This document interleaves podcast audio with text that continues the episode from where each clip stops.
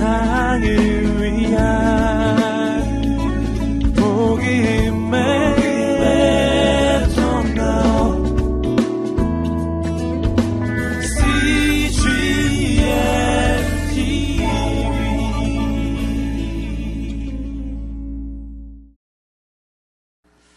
아, 오늘은 요한복음 16장 23절과 24절 말씀입니다. 기도하게 하소서. 우리가 가장 많이 하는 것이 사실 예배이고 말씀을 듣는 것이고 기도하는 것이죠. 사람들이 기도에 매우 익숙합니다. 아, 근데 사람들에게 무엇인가를 티칭할 때, 가르칠 때 많은 그 트레이너들이 고민하는 것 중에 한 가지가 이런 것이죠. 아, 습관이 잘못된 사람, 어설프게 아는 사람이 아무것도 모르는 사람보다 더 가르치기가 힘들다. 아, 우리가 기도에 대해서 너무나 익숙하고 너무나 잘 알고 있기 때문에 사실 기도를 너무나 많이 하고 있기 때문에 그것이 습관적으로 하는 것일지라도 너무나 많이 하고 있기 때문에 이 기도에 대해서 이야기한다는 건 상당히 어려운 주제입니다. 기도의 습관을 바꾼다는 건 매우 힘든 일입니다. 오늘 내 말씀이 딱 요한복음 16장 23절 24절이더라고요. 어, 저도 이 본문으로는 한 번도 메시지를 한 적이 없는데 오늘 저에게 주신 말씀이 딱 이 말씀이에요. 그래서 상당히 고민이 되더라고요. 그래서 하나님께 기도했습니다. 하나님 어떤 말씀을 전할까요? 23절 말씀을 한번 같이 읽어보겠습니다. 23절 우리말 성경 버전으로 시작. 그날에는 너희가 내게 어떤 것도 구하지 않을 것이다. 내가 진실로 진실로 너희에게 말한다. 너희가 무엇이든 아버지께 구하면 아버지께서 내 이름으로 주실 것이다. 네. 그날에는 밑줄을 그으시고 네. 네모를 치시고 내게 어떤 것도 구하지 않을 것이다. 밑줄을 그으세요. 어, 성경에서 자주 나오는 표현이 그날엔 이런 표현입니다. 우리가 가을엔 이런 표현을 썼는데 그날에는 이라고 말합니다. 구약 성경에서는 여호와의 날 이 이르리니 이런 말씀을 많이 사용하는 것이죠. 시간이 크로노스적인 시간, 그냥 어, 흘러가는 물리적인 시간이죠. 그런데 그런 크로노스적인 시간이 아니라 하나님의 사건이 일어나는 사건적 시간, 카이로스의 시간이 있다라는 것이죠. 어, 물론 그 카이로스의 시간도 어, 그냥 흘러가는 이 크로노스의 시간을 하나님이 내게 주시는 믿음과 사랑과 소망으로 채울 때 카이로스가 오는 것이죠. 그래야만 그 카이로스를 체험할 수 있는 것입니다. 그날엔 오늘 성경이 이야기를 합니다. 근데 이 그날이 어떤 날인지 성경에서 명확하게 이야기하고 있지는 않아요. 근데 요한복음 13장부터 17장까지 예수님의 마지막 그 제자들을 만나서 하시는 말씀을 전체적인 맥락을 놓고 볼때 아, 예수님이 다시 살아나신 이후에 예수님이 제자들을 다시 만나 주시고 그리고 그들이 성령의 임재를 체험하는 아주 중요한 그들의 삶의 전환점을 이루게 된그 어, 시간대를 이야기한다고 많은 해석학자들이 봅니다. 저도 동일하게 그렇게 보입니다. 사실 지금 제자들에게 예수님이 위로의 말씀을 하고 계세요. 22절에 뭐라고 이야기를 했냐면 너희가 지금은 슬퍼하지만 너희가 앞으로는 다시 기뻐할 것이다. 그래서 그들이 예수님이 떠난다고 하니까 어디로 가시는지도 모르고 그냥 막연하게 너무나 슬픈 거예요. 자신들의 인생을 예수님께 올인했었기 때문에. 근데 그 예수님이 자신들이 자기의 인생의 희망을 다 걸었던 예수님이 사라진다고 하니까 너무나 슬프고 근심이 되고 걱정이 되는 거예요. 근데 예수님이 걱정하지 마라. 기쁨이 올 것이다. 왜냐하면 23절에 왜냐면이란 표현이 안 붙어 있지만 왜냐하면 그날에는 너희가 내게 어떤 것도 구하지 않을 것이기 때문에 자 앞뒤 문맥이 이해가 되세요? 잘 이해가 안 되죠. 왜 기쁘냐면 그리고 그 기쁨을 빼앗을 사람이 없을 것이냐면 그날에는 너희가 내게 어떤 것도 구하지 않을 것이기 때문에 이 표현이 굉장히 중요한 표현이고 이 말씀을 주님이 하실 때는 그들에게 소망을 주시려는 말씀이에요. 아, 그날이 왜 기쁜 날이 될 것이냐? 두 가지로 해석이 가능합니다. 사실은 오늘 본문의 한 단어 때문인데 23절에 나오는 구한다라는 이 단어예요. 그날엔 너희가 내게 어떤 것도 구하지 않을 것이다. 네. 근데 그 구한다라는 단어가 23절 마지막에 보면 무엇이든 아버지께 구하면 똑같은 단어예요. 근데 영어로 표현하자면 ask 구한다 내지는 질문한다예요. 근데 개혁 성경에는 앞부분에 구한다를 질문한다로 해석했어요. 그 두 번째 구한다는 구한다로 해석했어요. 근데 우리말 성경은 둘 다 구한다로 해석했어요. 굉장히 어려운 본문을 주셨어요. 네. 근데 이 보니까 두 가지가 어떻게 해석하든 사실 전체적인 대의는 똑같아요. 이런 것입니다. 예수님께 더 이상 질문할 필요가 없다는 거예요. 예수님이 내가 가는 길을 너희가 안다. 어, 주님이 어디로 가시는지 모르는데 무슨 소리를 하시는 겁니까? 이 제자들이 끊임없이 질문합니다. 도대체 어디 가시는 거냐고, 무슨 뜻이냐고, 무슨 얘기를 하시는 거냐고. 예수님은 마지막에 굉장히 이 분위기를 잡고 진지하게 말씀하시는데 제자들이 하나도 이해를 못하고 도대체 뭔 얘기를 하시는 거예요. 이러니까 분위기가 사실 굉장히 좀 당황스러운 분위기입니다. 근데 예수님 뭐라고 말씀하시냐면 그날에는 너희가 더 이상 질문할 필요가 없을 것이다. 왜? 주님의 마음이 무엇인지를 다 이해하게 될 것이기 때문에 다 알게 될 것이기 때문에 영적으로 아버지와 나 사이에 영적으로 주님과 나 사이에 애매한 부분이 사라질 것이기 때문에 네. 더 이상 희미하지 않기 때문에 질문할 것이 없어질 것이다. 또 한 가지 표현은 오늘 본문의 이제 뒷부분을 보고 이해를 할 수 있는 것인데 26절에 보면 그날에는 너희가 내 이름으로 아버지께 구할 것이다. 내가 너희를 위해 아버지께 구하겠다는 말이 아니라 지금까지는 예수님 우리가 이런 게 이런 게 필요한데 그러면 예수님이 아버지께 쭉 이야기를 해서 예수님이 이렇게 다 해주신 거예요. 그런데 이제는 직접 너희가 아버지께 구하게 될 것이다. 직접 아버지께 나아갈 만큼 아버지와 친밀한 관계가 되고 신뢰하는 관계가 될 것이다. 할렐루야. 그런 의미예요. 그래서 질문한다라는 뜻이 되든 구한다는 뜻이 되든 마찬가지입니다. 어, 제가 여, 여러분에게 한 가지 제 삶의 예를 들어드리겠는데 제발 어디 가서 얘기하지 마세요. 저희 큰아들이 이제 6학년입니다. 6학년 2학기인데 이제 중학교를 올라갈 나이가 됐어요.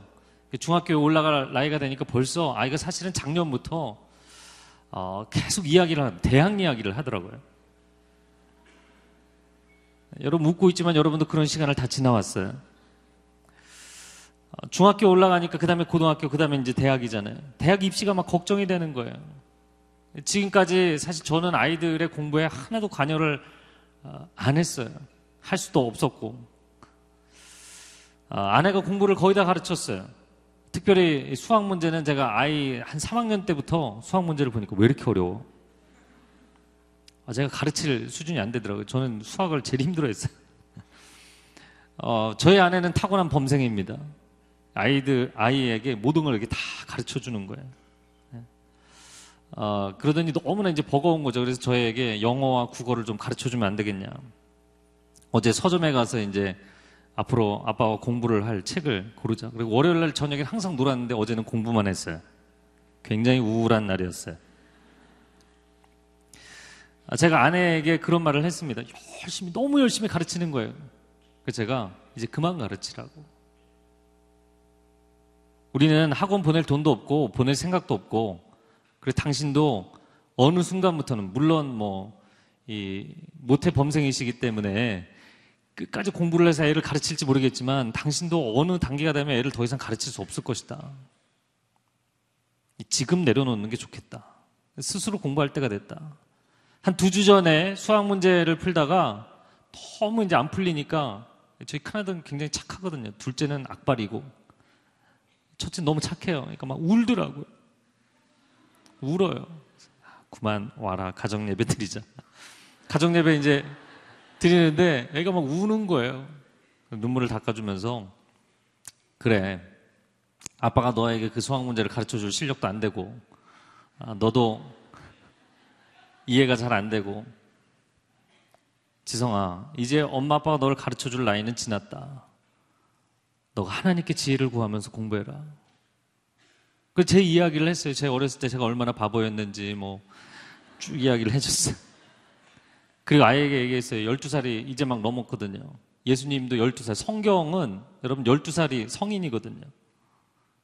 예수님이 12살 때 예루살렘 성전에 올라가서 아버지 집에 거했잖아요. 이제 너도 아버지 집에 거할 때가 됐다. 뭔가 궁금하고 어려우면 엄마 아빠한테 물어보지 말고 혼자 울지 말고 하나님께 지혜를 구해라. 야고보서 1장 5절 말씀. 너희 중에 누구든지 지혜가 부족하거든 모든 사람에게 후히 주시고 꾸짖지 아니하시는 하나님께 구하라 그리하면 주시리라. 할렐루야. 이 말씀을 얘기해 줬어요. 그래서 제 간증을 얘기해 줬어요. 이제 너가 스스로 인생을 살아야 될 나이가 됐다. 얘기해 줬어요.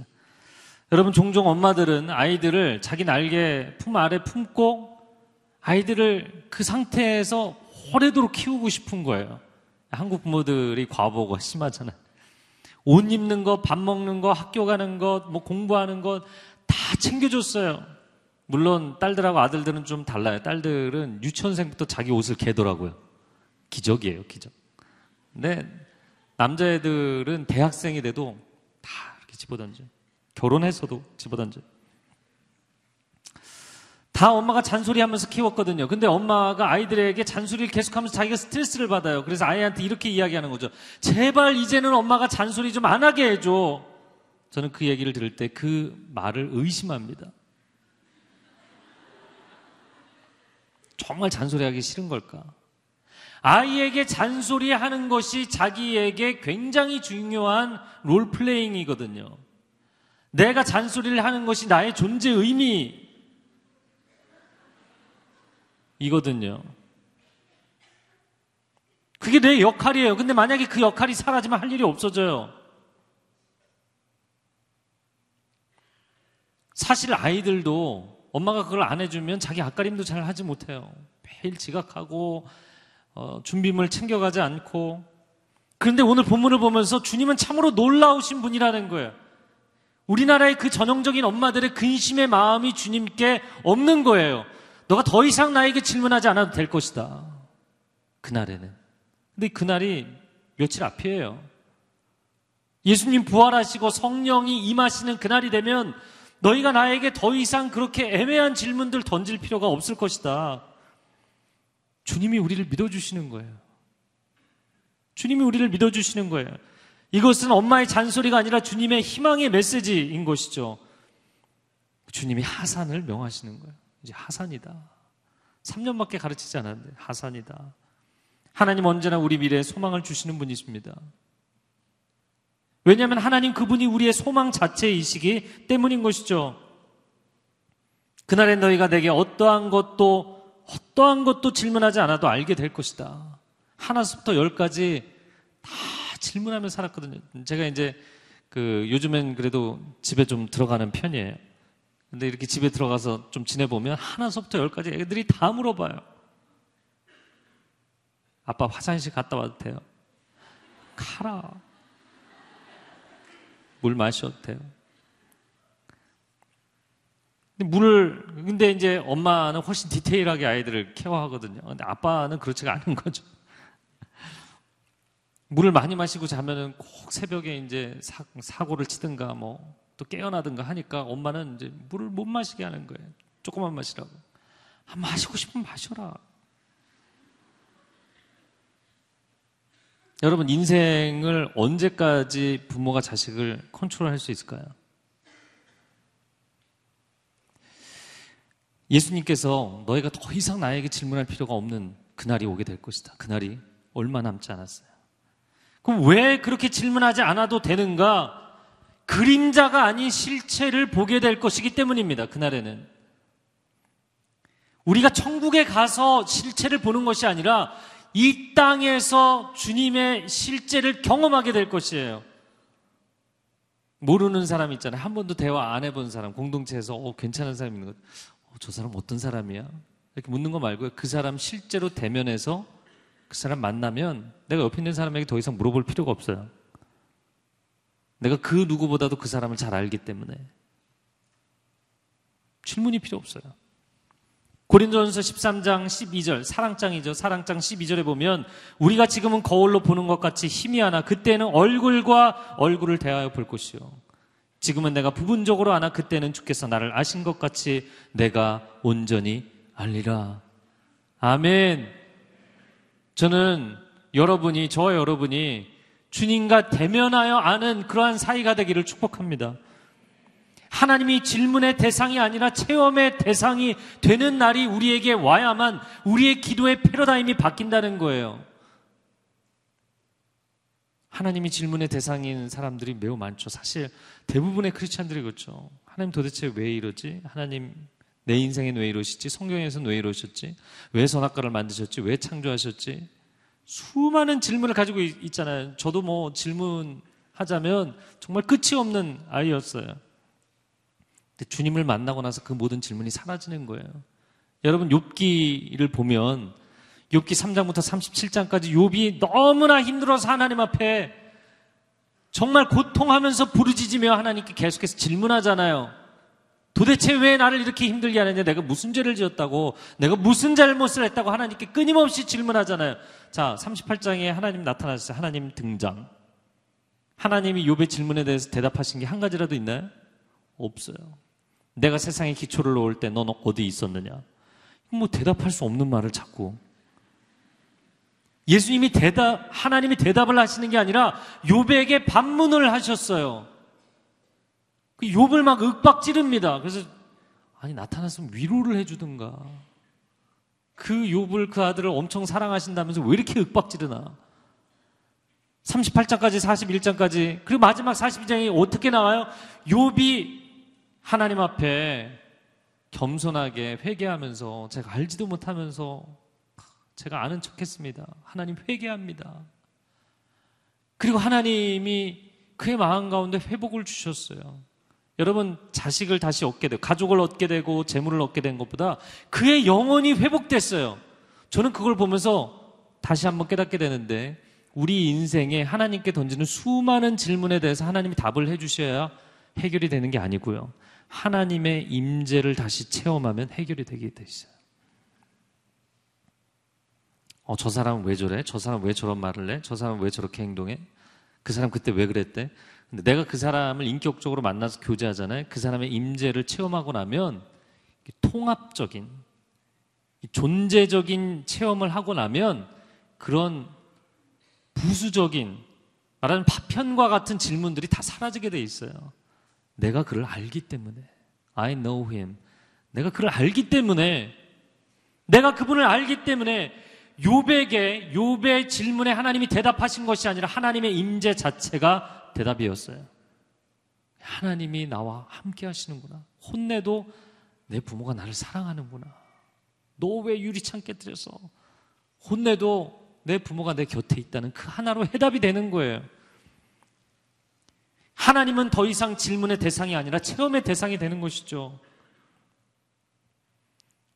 그럼 어떻게 그럴 수가 있느냐? 더 이상 어떻게 하나님께 질문하지 않는 상태가 될 수 있느냐?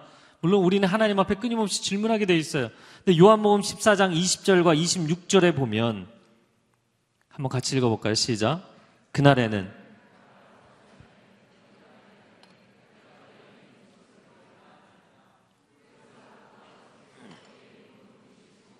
그가 너희에게 모든 것을 가르치고 내가 너희에게 말한 모든 것을 생각나게 하리라. 아멘. 여러분, 우리가 읽은 성경 들은 메시지만 다 이해하고 다 기억해도 사실 우리는 하나님에 대해서 질문할 것이 거의 없어질 거예요. 그렇죠? 근데 수없이 듣고 또 들었어요. 수없이 읽고 또 읽었어요. 근데 의심이 생기고 질문이 생기고 이해가 안 되고 기억이 나지 않아요. 제가 정말 지혜가 부족하고 공부도 멀리 하다가 하나님 만나고 나서 지혜를 얻게 됐어요.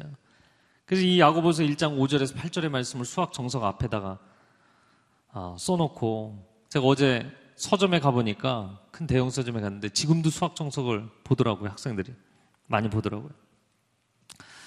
아, 문제를 풀다가 문제가 안 풀리면 해답을 보고 해답이 이해가 안 되면 정말 이제 좌절하는 거죠. 아, 이렇게 열 몇 줄을 자세하게 써줬는데 그게 이해가 안 돼요. 그럼 덮어놓고 예전 같으면 나가, 나갔는데 이제 하나님 앞에 말씀을 읽어드리는 거죠. 하나님, 내가 먼저 요구한 적 없고 하나님이 내게 주신다고 먼저 선약을 하셨으니까 지혜를 주십시오. 그 다시 펼쳐서 해답을 읽으면 이해가 되는 거예요. 저는 하나님이 제가 하나님 인격적으로 만나고 나서 하나님이 저의 개인 과외 선생님을 해주시는 걸 경험했어요. 그- 그게 날마다 너무너무 재밌어서. 제가 이 간증을 했더니 중동, 어, 중동부 전도사 때 이 간증을 했더니 한 학생이 자기도 하나님 앞에 이 학생의 기도 제목은 하나님 1년 안에 저희 반 학생들을 다 전도하게 해주십시오. 근데 내가 지방에서 올라왔어요. 지방에서 이제 여의도로 왔는데 여의도 와보니까 무시무시한 거예요, 애들이. 노트 필기도 안 보여주고, 자기 과외 선생님도 소개 안 해주고, 뭐, 지방에서 공부 잘했지만 올라와 보니까 뭐 성적이 그냥 중간 정도밖에 안 되는 거예요. 열심히 기도했어요. 문제를 풀다가 해답을 봐도 이해가 안 될 때, 아, 이 아이가 하나님 앞에 지혜를 구해서 하나님, 저 이거 이해가 돼야 되는데, 그랬더니 하나님께서 저자에게 물어봐라. 그 책 뒤에를 펼쳐갖고요, 출판사에 전화했어요, 저자. 저자랑 매일 통화했어요, 저자랑. 할렐루야. 어, 그 엄마가 저를 찾아와서 걱정입니다. 애가 새벽 3시, 4시까지 앉아고 책상에 앉아 있는데 어, 너무 열심히 하나 보다 그렇게 빼꼼 열고 보면 성경만 보고 있대요. 성경보다 기도하다 공부하다 성경이 읽는 시간이 너무 많은 거 엄마가 너무나 걱정되는 거예요. 근데 1학기 말에 걔가 1등을 했어요. 그리고 할렐루야. 가시적인 결과가 생겨야 돼. 가시적. 여러분 어떻게 저자에게 그 전화를 할 생각을 했을까요? 정말 그 선생님이 황당하다가도 너무나 기특해서 알려줬던 것 같아요. 모르는 게 생길 때마다 저자 직강으로 공부를 한 거예요. 대단한 아이. 그리고 그반 아이들을 정말 거의 다 전도를 했어요. 하는 글을 쓰시더라고요. 제가 중동부 전사 때 학생들이 시험 기간만 되면 시험 기간에 참 희한하게 학원 선생님들이 주일날만 특강반을 하는 거예요. 그럼 애들이 다 빠져요. 굉장히 30% 40%가 빠져요. 그러니까 엄청나게 많은 숫자가 빠지는 거예요. 도대체 거기를 왜 가냐? 혼자 공부하면 되지. 그날 찍어준대요. 그날 예상 문제 이걸 찍어준대요. 그러니까 그날 그걸 해야 된다는 거예요. 부모님들도 주일날 거기를 가라는 거예요. 부모님들 다 오늘이게 성도님들이신데 마음이 너무 어려운 거예요. 제가 하루는 정말 작심을 하고 시험 전에 하나님이 지혜의 근원이신데 하나님이 세상을 만드신 분인데 하나님께 질문하지 않고 어디 가서 엄한 사람에게 질문하고 있느냐. 하나님께 지혜를 구해라. 그리고 원정수 박사님의 간증을 이야기했어요. 아직도 원정수 박, 박사님의 간증을 모르시는 분들은 빨리 회개하시고 가서 인터넷으로 읽어보시든지 들어보세요. 이분이 전교에서 꼴찌에서 숫자를 헤아리는 등수였거든요. 근데 하나님 사랑하는 분이었어요. 고등학생 때 이야기였던 것 같아요. 가다가 벤치에 앉았는데 성경이 성경을 펼쳐서 읽었는데 로마서를 읽었어요. 근데 로마서를 읽는데 그 로마서가 마치 사진을 찍듯이 기억이 날 정도로 너무나 잘 이해가 된 거예요. 이거는 여러분 로마서가 쉬운 책이 아니거든요. 그러나 로마서는 성령의 불붙은 논리입니다. 그러니까 성령의 감동하심을 받아서 로마서가 다 외워진 거예요. 그리고 나서 공부를 할 때마다 할렐루야. 그분이 오셨어요. 공부를 할 때마다 놀라운 현상이 나타나기 시작했어요. 시험을 보는데 시험 문제를 딱 읽으면 해당 페이지가 머릿속에서 쫙 페이지가 넘어서 포토카피를 보듯이 여러분 도서관에 보면 이렇게 사진으로 찍어 놓은 거 있잖아요. 그게 이제 쫙 넘어가는 거예요. 그럼 컨닝 아니냐 그건 아니에요. 얼마나 그 내용 그대로가 이해가 잘 되는지 이해가 정말 잘 되면 기억나게 돼 있어요. 그냥 깊이 이해가 되면 기억나게 돼 있거든요. 그 모든 것을 그렇게 공부를 하기 시작했어요.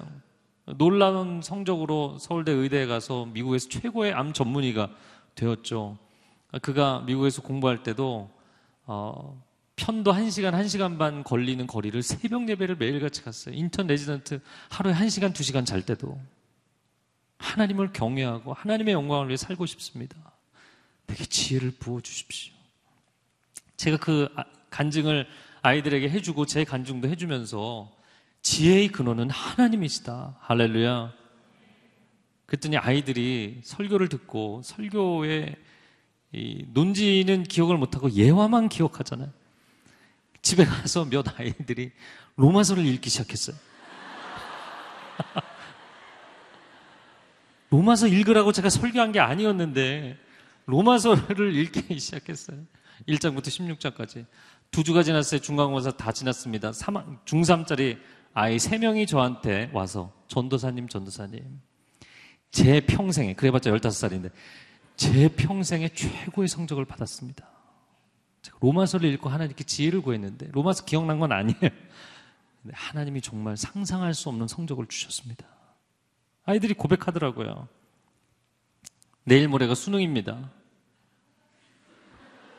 아, 여기 있는 학생들도 있을 수 있어요. 하늘, 하루 종일 이제 아이를 시험장에 들여보내고 부모님들이 교회에 와서 기도왔어요. 정말 간절히 기도왔어요. 그리고 이제 설교자가 설교를 하고 기도 인도자가 기도 인도를 하는데 하나님 우리 아이들이 공부한 거 다 잘 기억나게 해주시고 여기까지는 정직하죠. 잘 응용되게 해주시고 아리송한 거 정답이 보이게 해주시고 어쩌다 찍은 것도 맞게 하여 주옵소서. 아멘.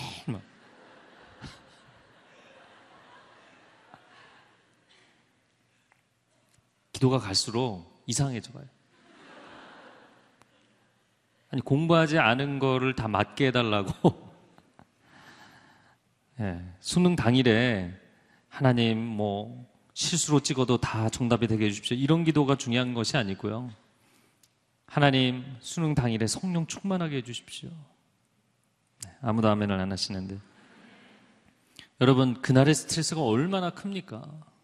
저는 제가 시험 볼 때 제 옆에 앉아있던 분 이렇게 악수하고 인사하고 삼수하신 분이었는데, 형님이었는데, 야, 이렇게 서로 잘 보자 이렇게 격려하고, 그리고 시험을 봤어요. 근데 1교시 끝나고 나가더라고요.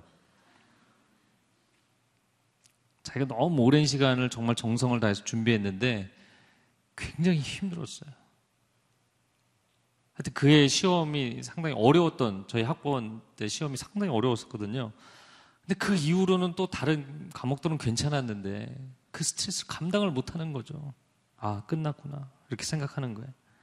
여러분, 시험 당일에 수능 시험 보는 친구들이 있다면 또 이 예배 아, CGN TV로 함께 보는 수험생들이 있다면 성령 충만하기를 축복합니다. 성령 충만해야만 평안해지게 돼 있어요. 그내 마음이 평안해야만 사람은 평안할 때 가장 사고력과 창의력이 탁월해지게 돼 있어요. 공부한 모든 것을 이해하게 해주시고 기억나게 해주실 것입니다. 예수님께서 요한복음 14장 26절에 하신 말씀이 그거예요. 보혜사 성령이 너희에게 오시면 너희에게 내가 말한 모든 것을 가르쳐 주시고 기억나게 해주실 것이다. 할렐루야. 내가 주님 안에 거하고 주님이 내 안에 거하시는 상태, 성령 충만한 상태가 되면 주님의 말씀이 다 이해가 되고 다 기억이 난대요. 여러분 주님이 내게 말씀하시는 게 다 이해가 되고 다 기억이 나면 그 사람은 뭐 천재적인 인생이 되는 거예요. 그렇지 않겠어요? 여러분 땅에 사람이 이야기한 것이 아니라 하늘의 주님께서 내게 말씀하신 영적 메시지를 다 이해하고 다 기억할 수 있는 사람이 된다면 놀라운 인생이 되는 거예요. 아멘. 이게 지금 빨리 감이 와야 되는데. 그러면 성령이 임하시면 어떻게 그런 현상이 나타나는가? 고린도전서 2장이 이렇게 말씀하죠. 하나님의 영은 하나님의 깊이 있는 것이라도 다 통달하신다. 이렇게 돼 있어요. 그렇기 때문에 성령 충만해지면 주님의 마음이 이해가 되는 거예요. 주님이 왜 그런 말씀을 하셨는지 이해가 되는 거예요. 왜 주님이 이렇게 쓰셨는지 이해가 되는 거예요. 주님이 왜 나에게 어려운 권면을 하시는지 이해가 되는 거예요. 이해가 되고 생각이 나고 내 마음에 새겨지는 거예요.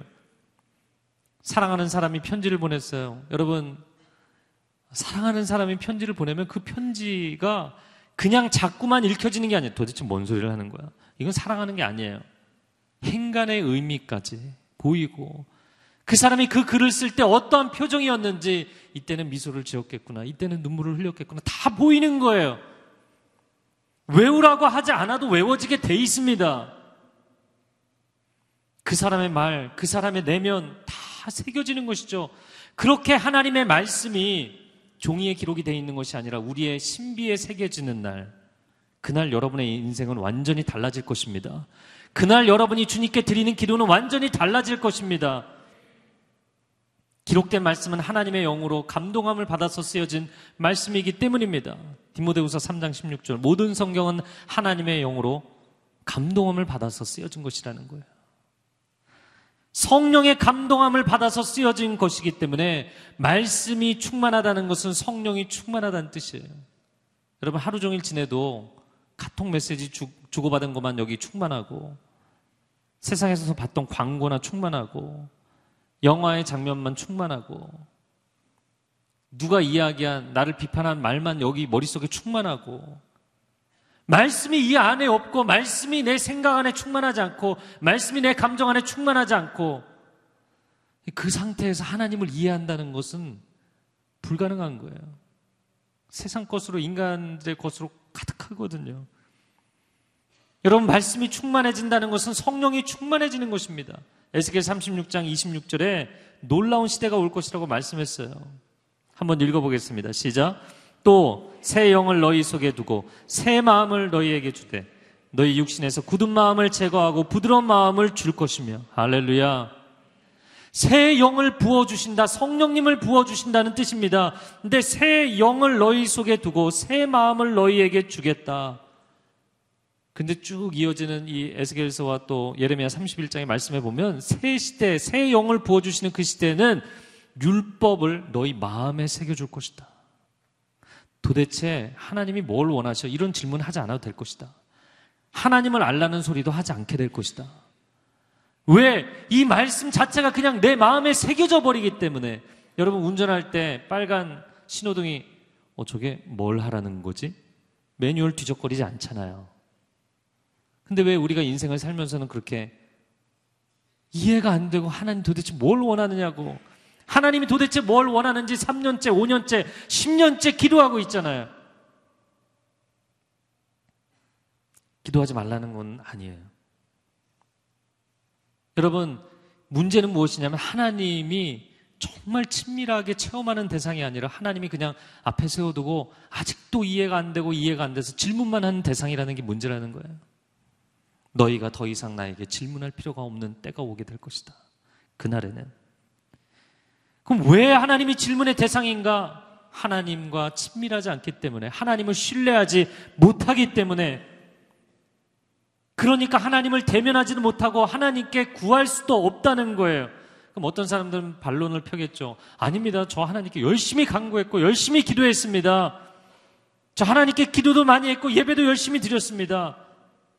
정말 그런가요? 정말 그렇겠죠. 여러분, 오늘 예수님이 지금 다른 사람들한테 이야기하는 것이 아니라 이 16장 누구에게 이야기하고 있어요? 핵심 제자들에게 이야기하고 있어요. 이 제자들이 예수님을 모르나요?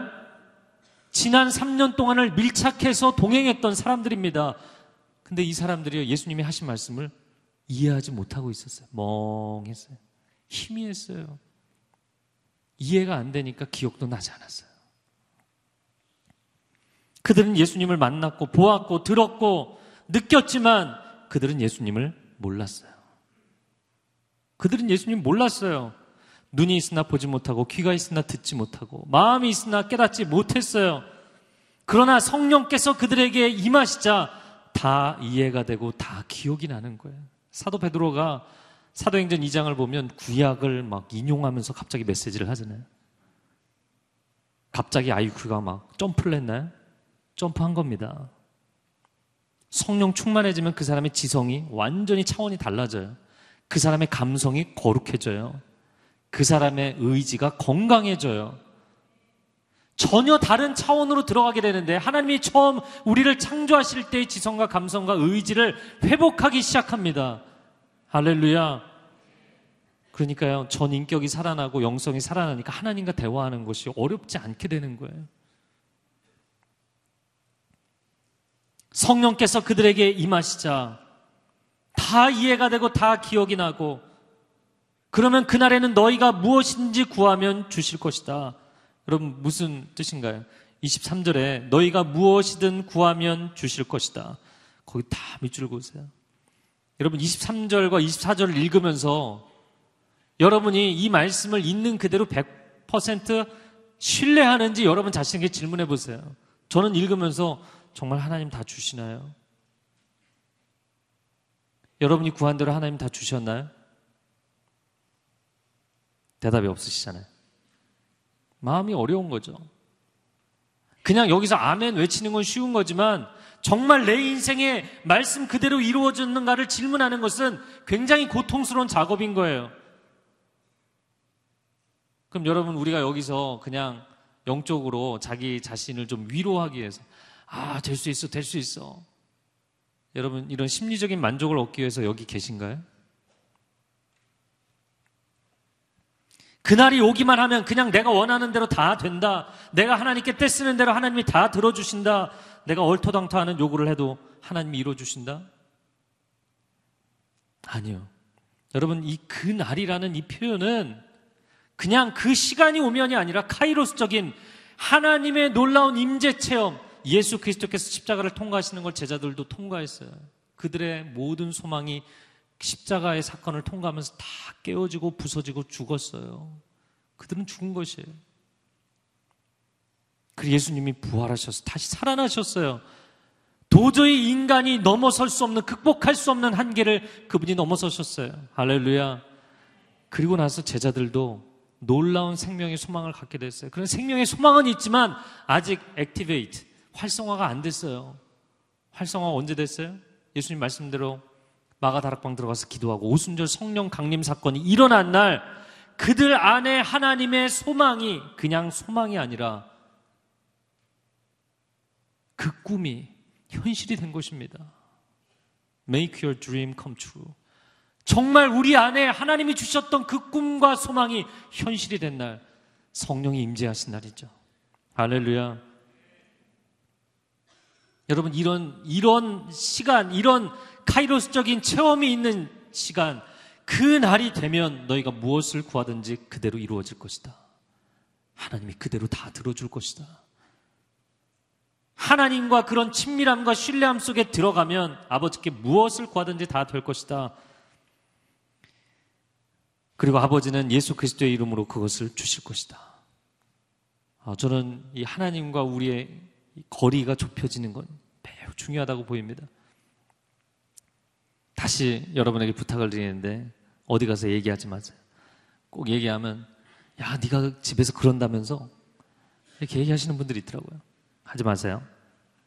저희 아들은 CGN TV를 안 보기 때문에 저희 큰아들 지성이가 얼마 전에 자성, 자전거를 샀어요. 어, 자전거를 살때 어, 제가 사실 사자고 했거든요.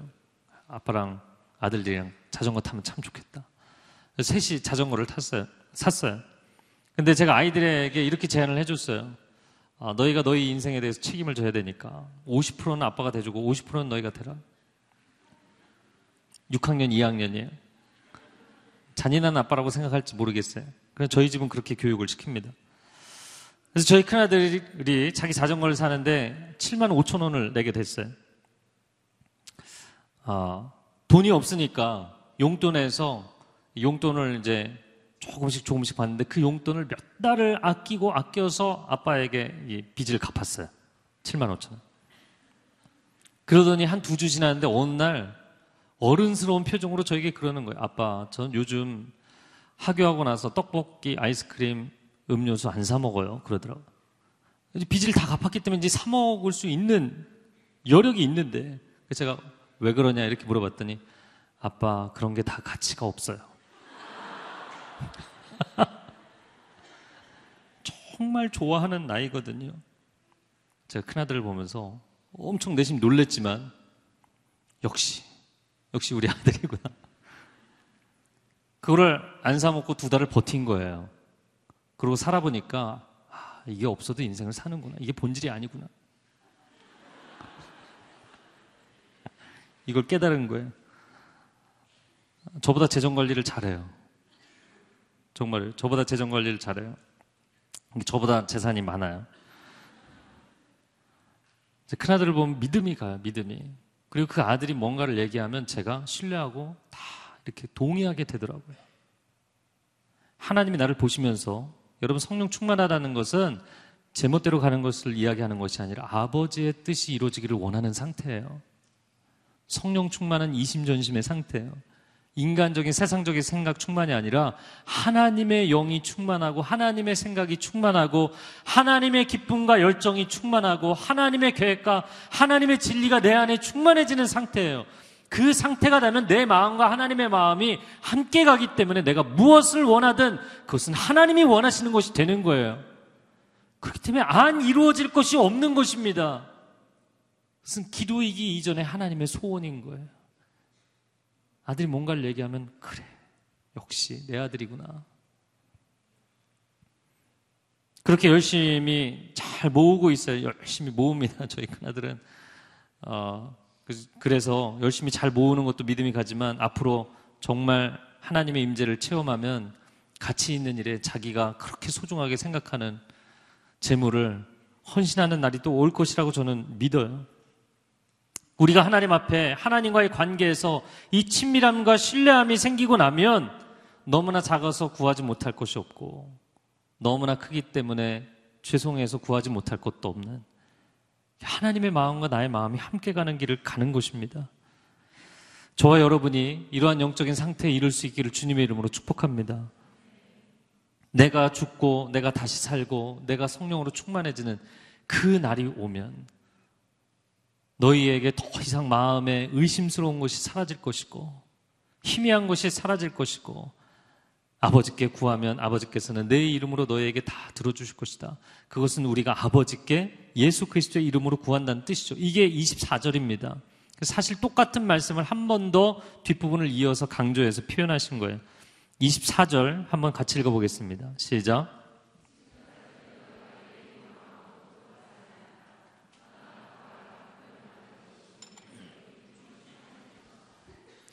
지금까지는 너희가 내 이름으로 아무것도 구하지 않았다. 그러나 구하라. 그러면 받을 것이니 너희 기쁨이 충만해질 것이다.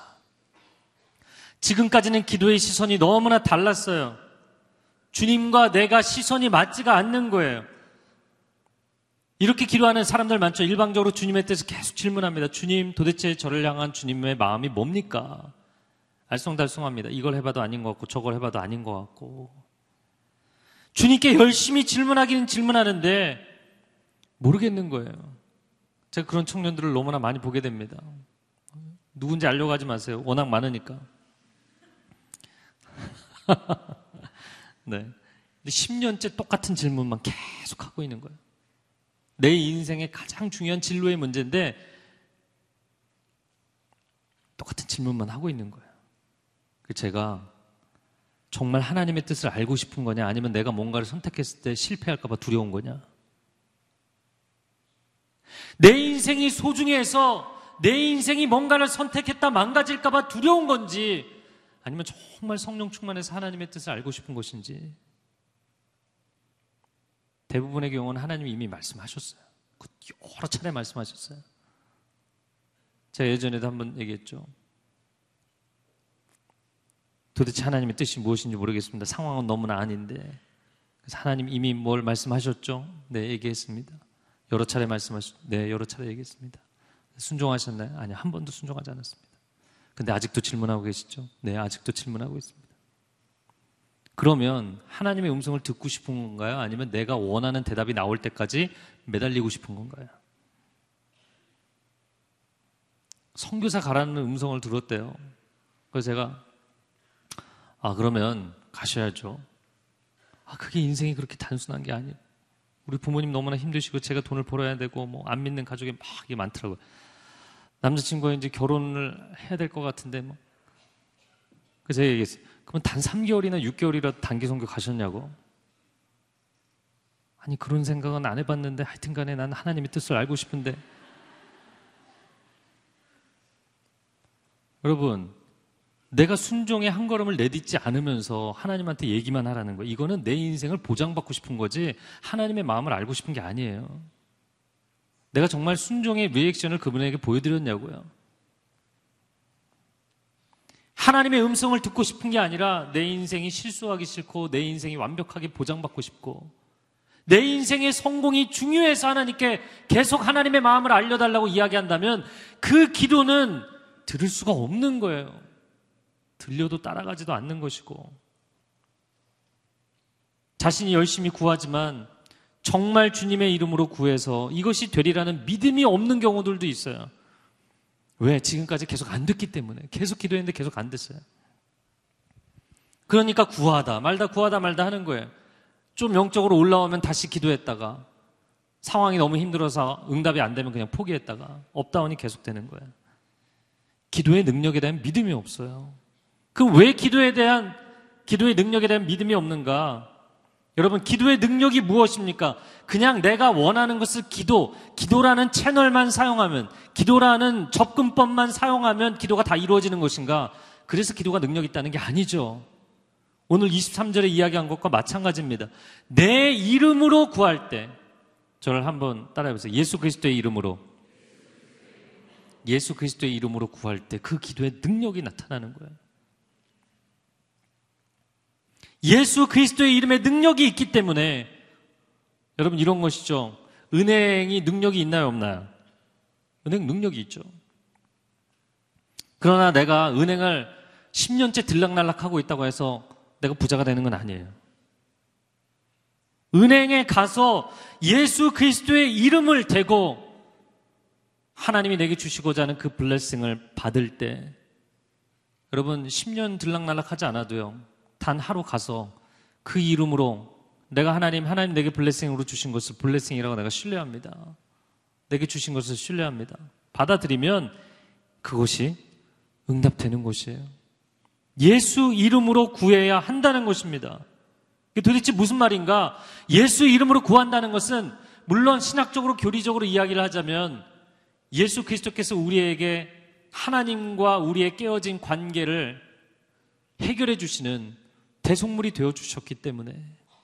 창세기 28장에 요한복음 1장에 야곱이 보았고 나다나엘이 보게 될 것이라고 말씀하셨던 하늘과 땅을 잇는 사닥다리 예수 그리스도. 유일한 땅과 하늘의 연결선 예수 그리스도. 그렇기 때문에 내가 아버지께 나아갈 때 예수님의 이름으로 기도한다는 것은 하나님께 나아갈 수 있는 유일한 길이 되는 줄로 믿습니다. 그러나 이런 신학적인 개념 말고요. 조금 더 존재론적으로 이야기를 하자면 그분이 나를 위해서 자신의 생명을 포기하셨어요. 그분의 생명값으로 나를 살리셨어요. 내가 예수님의 이름으로 기도를 한다는 것은 그분이 나를 얼마나 사랑하시는지를 신뢰하면서 기도하는 거예요. 아버지께서 나를 얼마나 사랑하셨으면 그 아들을 내어주시기까지 했을까? 그 복음에 대한 신뢰, 그 사랑에 대한 신뢰, 내 인생에 가장 선한 것을 주실 것이라는 신뢰. 할렐루야. 여러분 마음에 그 신뢰가 있으면요, 기도는 굉장히 쉬워집니다. 하나님하고 딜을 하려고 하니까 기도가 어려운 것이죠. 하나님하고 딜을 하는 기도가 좋은 기도인가요? 야폭 나루터의 기도가 네, 좋은 기도인가요? 그리고 나서는 또 무너지잖아요.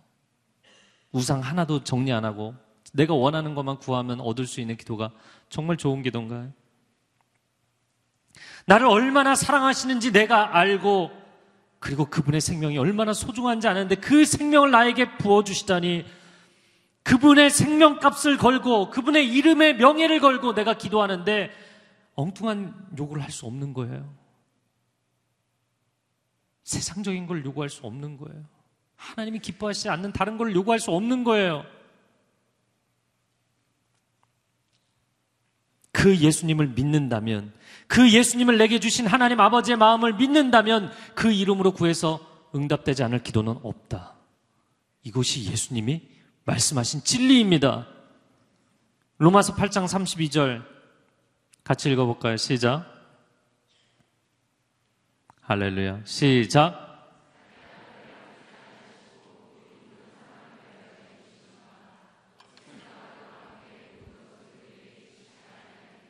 아멘. 같은 맥락이죠. 모든 것을 우리에게 원어상으로는 은사로, 즉 선물로, free gift. 완전히 공짜로 우리에게 주실 수 있다는 거예요. 아들까지 주신 분이 내게 필요한 것, 내가 정말 온전히 주 안에서 원하는 것을 왜 이루어주시지 않겠냐는 거예요. 그 믿음이 사도 바울 안에 있었고, 그 믿음은 예수 그리스도 안에 있었고, 지금도 그러하시고, 그 믿음이 여러분 안에 있으면 여러분의 인생에 이루어지지 않을 것이 없다는 거예요. 하나님은 내게 모든 것을 주실 수 있는 분입니다. 그것이 그냥 개념이 아니라 실제가 되기를 바랍니다. 그것이 그냥 교리가 아니라 체험이 되기를 축복합니다. 그런 묵상을 해봤어요. 이렇게 아, 아래 있으면서 아담이 에덴 동산에 있을 때는 하나님이 금지하신 선악과 외에는 자기가 원하는 대로 다 해도 됐어요. 그리고 자기가 동물들의 이름을 붙이면 자기가 원하는 대로 세상이 다 됐어요.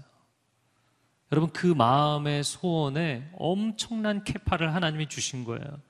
그가 소원하는 대로 다 됐어요. 하나님을 하나님으로 인정하기만 하면 하나님을 하나님으로 인정하기만 하면 다 됐어요. 근데 오늘날 사람들이 이 내면이 다 망가지게 됐어요. 저는 예수 그리스도의 십자가의 대속과 성령의 기름 부으심의 그 임재 가운데 우리의 영혼의 기능이 온전히 회복되기를 축복합니다. 사실 저 자신에 대해서 생각해 봤어요. 주님을 인격적으로 만나고 나서 엉뚱한 것을 구하지 않게 되더라고요. 특별히 하나님 앞에 하나님 제가 뭐가 될까요? 저는 앞으로 어떤 인생이 될까요? 이런 거 별로 질문하지 않았어요. 그냥 하루하루 그분의 뜻을 따라가면 그분이 원하시는 지점에 어느 날 서게 될 것이라고 생각하기 때문에 나 이런 사람 되게 해주세요. 내가 미래에 이런 사람이 되지 않을까봐 나는 걱정이에요. 물론 걱정이 있어요. 왜냐하면 젊은 날 하나님 앞에 열심히 살다가 나중에 이상해지는 사람들이 있더라고요. 하나님 제가 좌우로 치우치지 않게 해주십시오. 제가 마지막 주님 앞에 서는 그날까지 하나님을 실망시켜드리지 않는 사람이 되게 해주십시오. 하나님은 하나님의 역할을 하실 건 전 신뢰하는데 제 자신에 대한 신뢰가 없어요.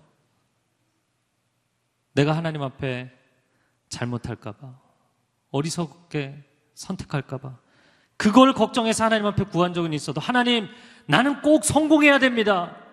이런 거 기도한 적이 없어요. 사실은 제가 이제 저는 자살 충동에 시달렸던 아이기 때문에 인생에 어떤 희망 사항이 없었어요. 하나님이 좋을 때 부르신 것 같아요. 아무 원하는 게 없는 사람을 부르셨어요.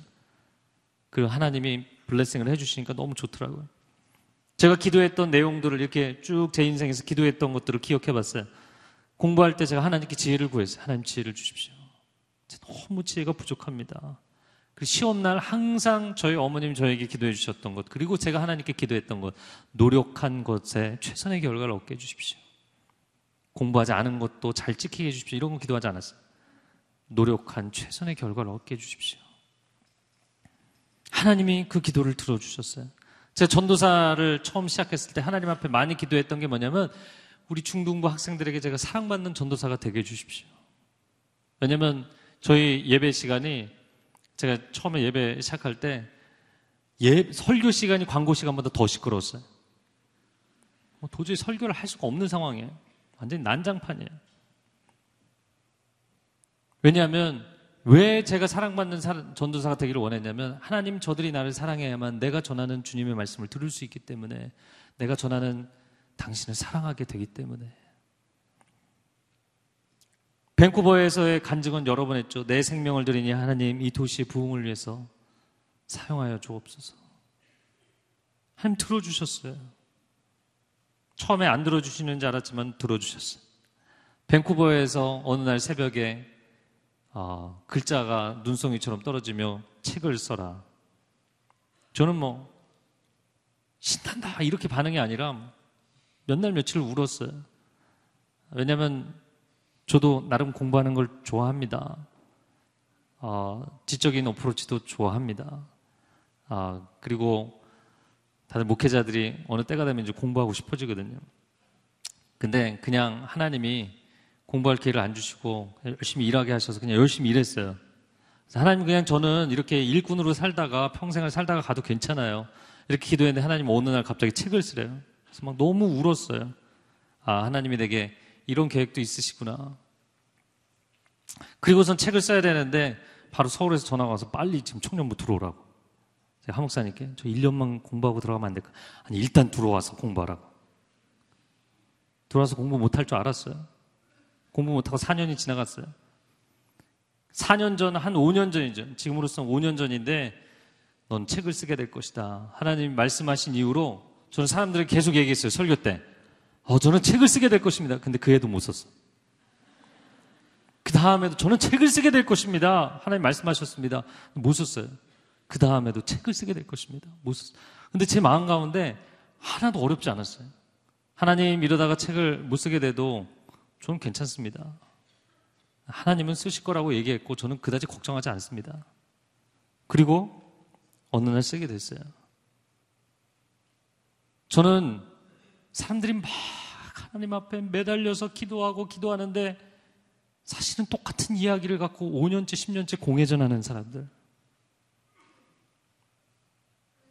하나님이 응답을 안 해주시는 건지, 하나님의 음성이 안 들리는 건지, 아니면 내가 하나님의 마음을 모르고 있는 건지, 계속 엄한 소리만 하고 있는 것인지, 내가 기도의 능력을 정말 신뢰하고 있는 것인지, 하나님이 날 얼마나 사랑하시는지, 저는 그 저희 동료들한테 그런 얘기 가끔 합니다. 다들 막 이 30대, 40대가 인생의 굉장히 중요한 또 한 번의 진로를 결정하는 타이밍이거든요. 세상에서도 마찬가지지만 목회자들도 그래요. 다들 막 계획이 많아요. 그럼 저는 이렇게 아, 난 인생에 아무 계획이 없다고.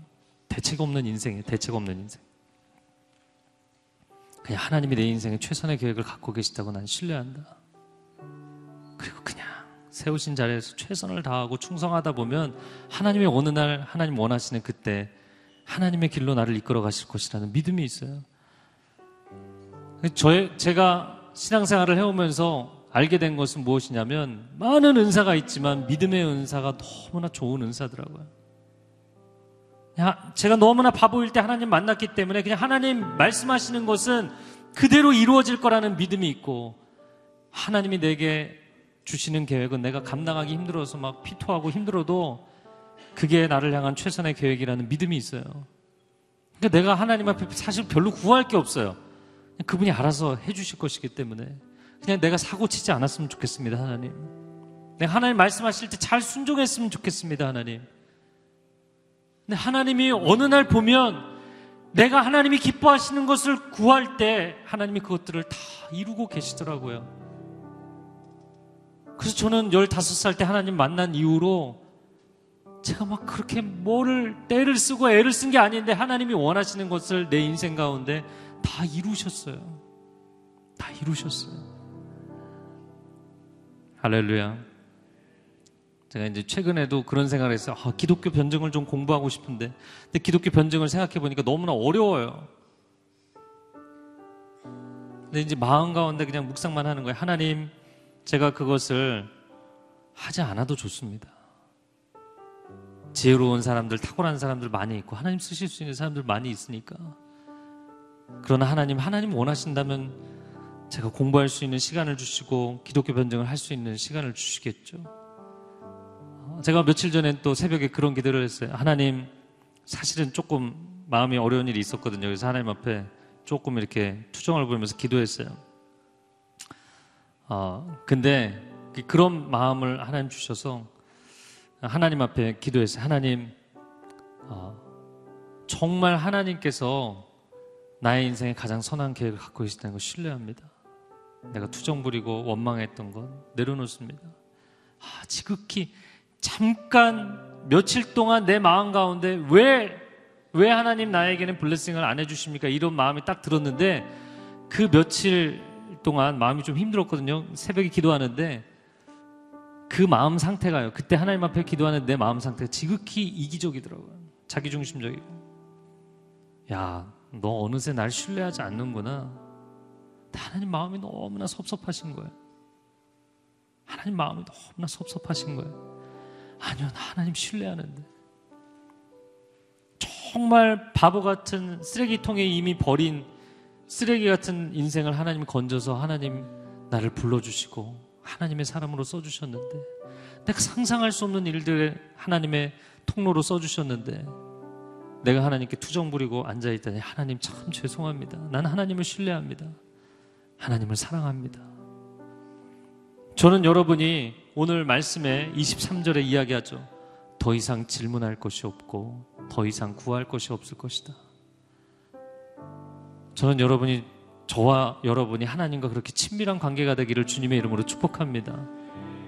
그냥 말하지 않아도 그분이 내 마음을 너무나 잘 알고 있고 내게 최선의 것을 주시는 나의 좋으신 아버지가 되시는 줄로 믿습니다. 아멘. 보니까 하나님이 나를 믿어주시고 내가 하나님을 믿는 거예요. 내가 하나님의 아들이 되어서 아버지께서 원하시는 것을 구하는 거예요. 아버지의 소원이 나의 소원이 되고 나의 소원이 아버지의 소원이 되면 이루어지지 않을 것이 없는 거예요. 이걸 묵상하다 보니까 이런 삶을 사셨던 분이 예수님이시더라고요. 아버지의 소원이 나의 소원이고 나의 소원이 아버지의 소원이 되는. 그러니까 그 아들이 구하는 거는 안 되는 게 없는 거예요. 할렐루야. 기도의 문이 열릴지어다. 내 영에 무너졌던 모든 하나님에 대한 신뢰가 회복될지어다. 예수 그리스도의 이름에 담겨 있는 나를 향한 그 놀라운 사랑과 생명값이 내 영혼 가운데 회복될지어다. 이 시간 기도하기를 원합니다.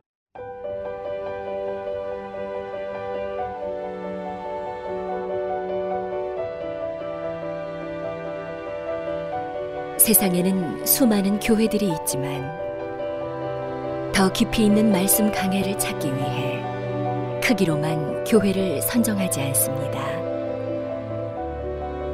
보다 좋은 영적 콘텐츠를 더 많이 나누기 위해 방송비를 받지 않습니다. 1년 365일 복음만 전하고 싶어서 우리는 광고를 하지 않습니다. 온누리의 복음을 땅끝까지 CGN TV와 함께 땅끝 성교사가 되주세요